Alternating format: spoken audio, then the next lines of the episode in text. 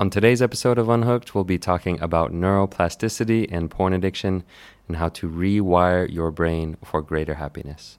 So, stay tuned. One, two, three, four.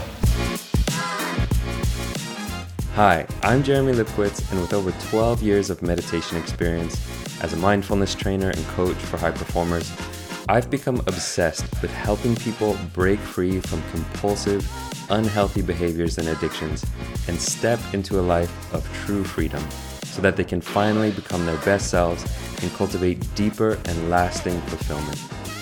I've created Unhooked, the Breaking Porn Addiction podcast, to give you simple, actionable, step by step strategies to master your mind and optimize your life.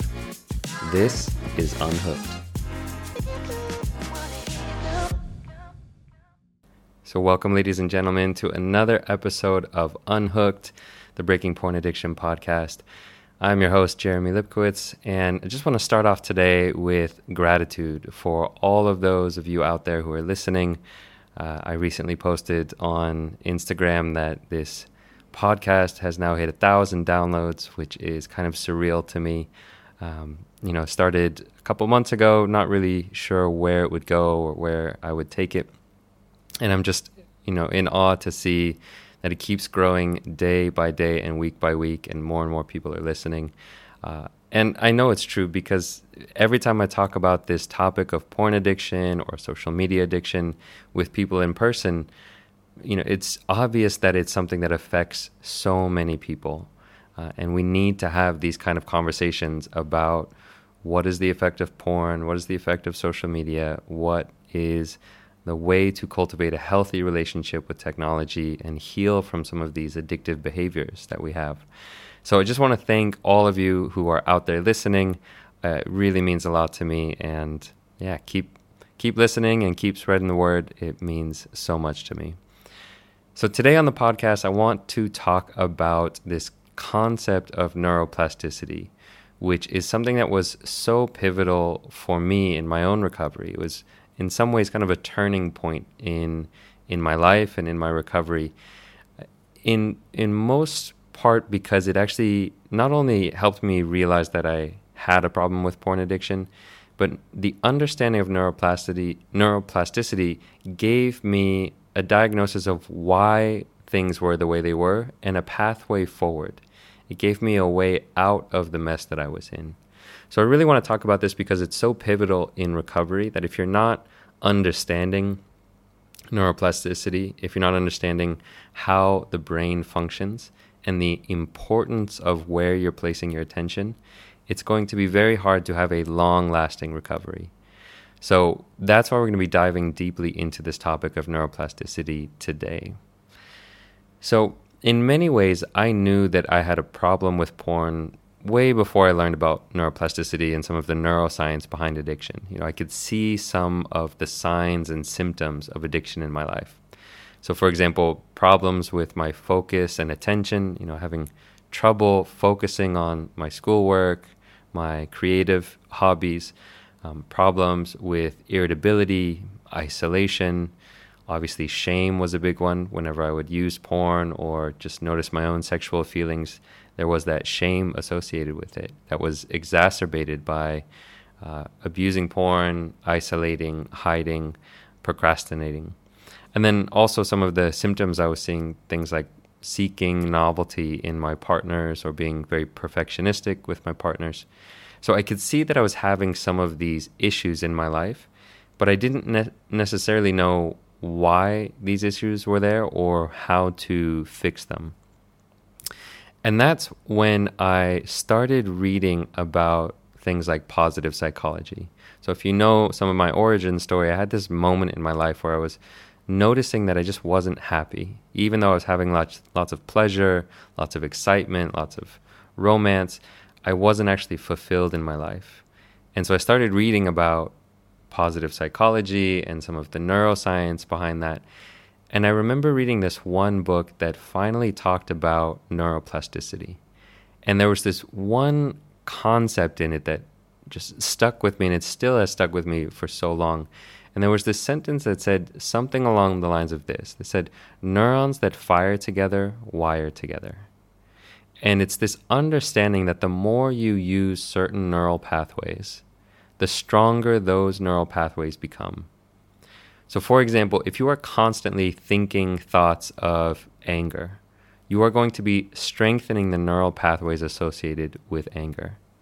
If you are constantly thinking thoughts of uh, greed and craving and you know lust, you're going to be strengthening those thoughts and those neural pathways in your mind. And we know this is true now.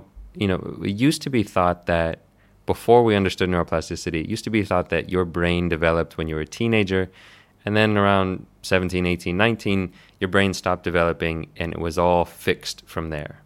And this is where we get some of the sayings like you can't teach an old dog new tricks. So there was this idea that your neurons stopped forming new connections and it was just all kind of you were set in stone for the rest of your life after your teenage years. But what we know now is that you are constantly forming new connections and new neural pathways throughout your life. That the brain itself is plastic. And so, in many ways, another way of looking at this, neuroplasticity can be thought of like this that what you think and do, and even what you pay attention to, changes the structure and function of your brain. So you are you're fundamentally changing or rewiring your brain simply by what you do or think or even where you're placing your attention. So what you put your attention on will grow certain neural pathways. So this is the foundational understanding of neuroplasticity and it is so important because when you realize the consequences of this, when you realize that whatever you think about strengthens that neural pathway, it is hard to ignore then the consequences of something like a daily or nightly porn habit. If every night you're logging on and watching porn for 30 minutes or an hour, you are hardwiring or strengthening those pathways for lust and craving and objectification of women and all of the different things that you are doing in that session, you are strengthening those neural pathways. And particularly with something like lust or craving or wanting, strengthening those pathways of seeking that out is building that fire of suffering. Because suffering is essentially when there's something that you want that you can't have, or when you are kind of grasping after things to be a certain way. So, for example, when you desperately want to sleep with someone and you can't, or you don't have it yet, or when you desperately want something to be gone from your life, but it's not. So, any kind of that clinging to wanting things to be a certain way, or resistance or aversion to the way things are, creates suffering. And so, by constantly fueling that fire of lust, we are fueling the fire of suffering as well.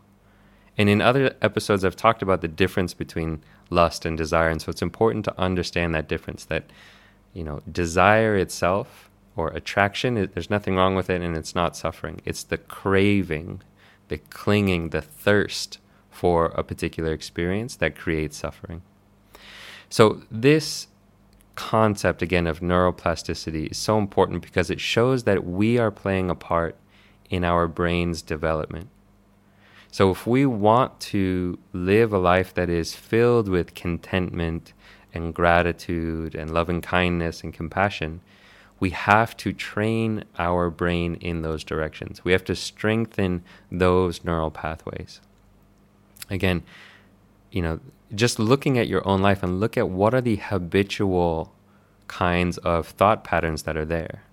For many of us in the West, the habitual thought patterns are things like judgment, criticism, craving, greed, jealousy. You know, it's these the first reaction that happens when we see something that we want or we experience something we don't want is these unhealthy habit patterns. And so again, we need to be aware of what we are doing with our mind and with our attention. And this again was so transformative for me because it made me realize how powerful your thoughts are. That what you are doing with your thoughts creates your future. You know, if you if you're constantly looking at what you don't have. You are fueling the fires of that in your mind, and that creates your habits, and your habits create your character, and your character creates your destiny. So, really seeing that, you know, one uh, quote that I really love, you know, was said by the Buddha over 2,500 years ago. And he said this He said, What you frequently think and ponder upon becomes the inclination of the mind. This is really essentially the same as what we now know as neuroplasticity. The more you think certain types of thoughts, the more the mind becomes inclined in that direction. The more you think thoughts of lust or craving, your mind starts to habituate towards those kinds of thoughts. On a molecular or cellular level, you're actually strengthening the synaptic connections between neurons. And so again, we just it's so important to understand that every moment of your attention is important. So for example, going onto Instagram and looking at, you know, girls in bikinis, if you're doing that in a lustful way, it's still it might not be porn, but you're still strengthening that fire of lust in the mind. So another quote that I love related to this comes from Thoreau, and he said this. He said, "A single footstep will not make a path on the earth. So a single thought will not make a pathway in the mind. To make a deep physical path, we walk again and again. To make a deep mental path, we must think over and over the kind of thoughts we wish to dominate our lives. So essentially, you are in control of your mind. And if you want a certain type of thought or a certain quality of being to dominate your life, you have to think those thoughts again and again and again. If you want your life to be filled with gratitude, thinking one moment of gratitude isn't going to replace the years of habitual thinking of lust and greed and craving and selfishness. So this is what the training of meditation does for us is we cultivate again and again and again these qualities that we want to permeate our lives. Things like contentment or patience, compassion, gentleness, strength, perseverance, all of these qualities. We're, we're like gardeners sowing these seeds of these beautiful crops and these beautiful plants. So that's really the understanding that we need to have because that sets in motion, you know, gives the the underlying reason why meditation is so important. Because if you don't understand neuroplasticity, if you don't understand what's going on in the mind, you might think, well, okay, meditation's not that important.